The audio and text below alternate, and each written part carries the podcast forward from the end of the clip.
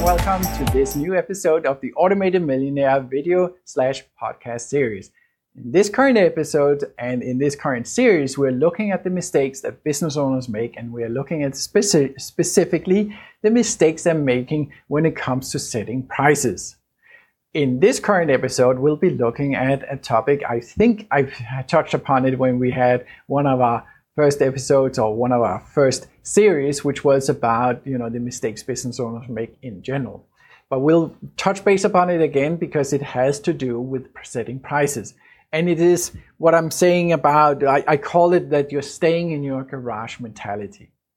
So a lot of businesses they started out as a grand idea at, at, on the home front. Maybe it was a side hustle, maybe it was a hobby, maybe it was something that we were really good at tinkering with, and now we had a solution and we could sell it and so on. And we sold it out of you know our home or apartment or maybe even our garage.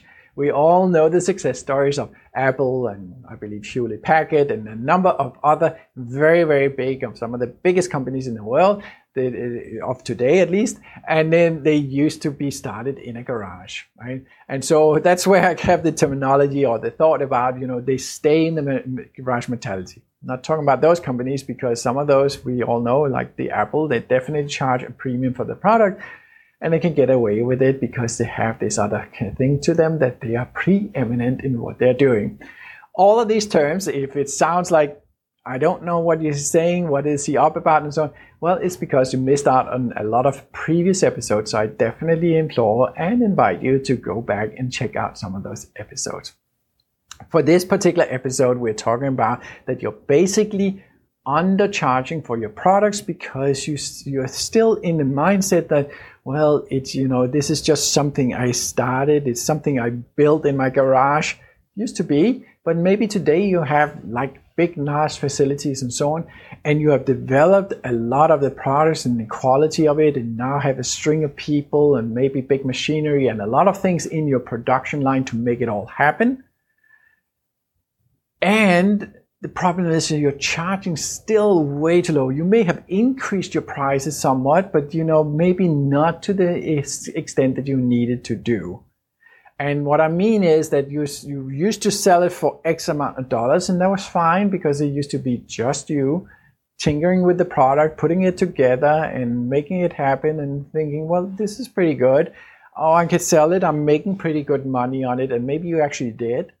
But now with this whole production apparatus in place, your cost structure is way different.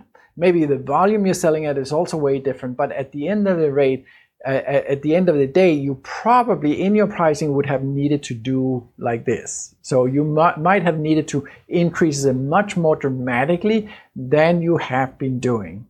And like I said, what I mean is that typically you stayed in this mindset that you you know, of the price level that you thought that this was the price level that the market now can bear because that's what they're accustomed to, that's what they're used to, this is what you used to do, and so on. But the things, the whole business and your whole deliverance and so on has all changed, and you have changed the prices only but a little. So that's what I mean. You have to kind of get out of that, snap out of it, and begin to charge what you really should be charging so that you can have a good business. Now, what is that for you? I don't know. I don't know what business you're in and so on, but this is merely to point out that a lot of companies that I see, they are clinging to a price that basically does not reflect the cost structure of the business and maybe even does not express anything or reflect anything of the value of the product and quality and brand that you bring to the table. So I just want to make sure that you are aware of these things a lot of the cost structures, we talked about that in a previous episode. I invite you to go back and look at that. I mentioned in this episode that the Apple product they sell at a very high price because they're so preeminent that we want the next iPhone every time it comes out, a new one comes out. We love a lot of the products because they are cool, they has a cool factor, they are intuitive, they work well, the quality is really good, but they definitely also charge a premium. And for the most part, most of us are such great fans that you know we're happy to pay it. I mean, we wish we had more money to pay for it, but we we are happy to pay it. So I want you to understand that uh, all of these factors about preeminence, about cost structures, about uh, how to calculate it out, and so on, make sure you get all of it covered, and so on. I have touched upon those in all previous episodes. So by all means, I invite you to go back, watch some of those. For now, I just wanted to really get out of this garage mentality. Make sure you really understand that, you know, you should be pricing for the value that you really bring to the table. If your value sucks, well, that's a problem. Then maybe you need to work on the value of what it is you're delivering. If it's anything informational, if anything of you know where it's your intellect or your knowledge and space and so on that you're selling, well, make sure it's on a high value. Make sure that it has a transformational value to the end recipient. For this particular episode, because this is all about information, this is all I'm delivering here.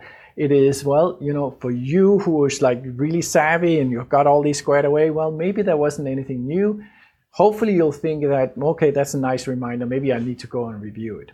But for a lot of business owners, maybe you're one of them, it's like, oh, he's right. I need to look at this. Maybe I need to, maybe I haven't expanded my price increases over time the way I should have.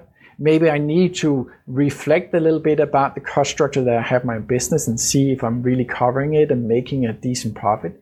Maybe I should be understandable that yes, there might be an, an, an awareness of a market price level, but maybe I don't need to be at that level. You know, case in point, the Starbucks, right? When they came out and so on, a coffee cup, a cup of coffee was maybe 25 cents, maybe 50 cents on a, on a high end almost, right? And they come out and now all of a sudden you're paying 350 or uh, 450 per, uh, per cup of coffee. And we're happy to do it they, what they did is they changed the dynamics of what was the cup of coffee. All of a sudden, it became more like an experience and and and a, a treat and a pat on the shoulder, more than just a cup of coffee. And they came out and where you, you basically could say at the end of the day, you say, well, it's really just a cup of coffee, and this other place is fifty cent, and here's three fifty. Why would I pay more? And yet we all do it. So, ladies and gentlemen, I, I, hope, I mean, that's, those are good examples of why it is that we sometimes we get too focused and we get too nervous in our own business about, oh, I cannot charge more. And yet, at the end of the day, we are just leaving money on the table and we are suffering because maybe our cash flow is really not that great and maybe our results are really not that great. Maybe we're actually losing money. These are remedies to fix a lot of those things. Again, let me just reiterate you, there are many ways that we can fix a business, but in this current episode and in this current series that we're in, we're looking at these mistakes that we are doing and making as business owners, and I'm generalizing, of course, but we a lot of business owners that are met, we are making these mistakes, and uh, when it comes to setting prices and how we're going about the business. I hope this served you well. I hope that this will instigate you to make more money in your business and get a better business. I hope and uh, also that I might hear from you. By all means, you can always reach out to me, have any questions, or want to dive deeper into some of my programs, I want to see if any of the programs is a good fit for you.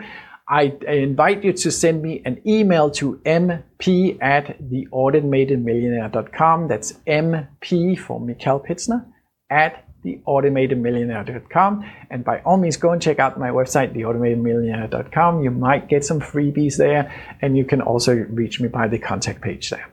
I hope to see you in tomorrow's episode where we will be looking at one or two more of these mistakes that we are doing and making in our businesses when it comes to the topic area of setting prices. I'll see you then.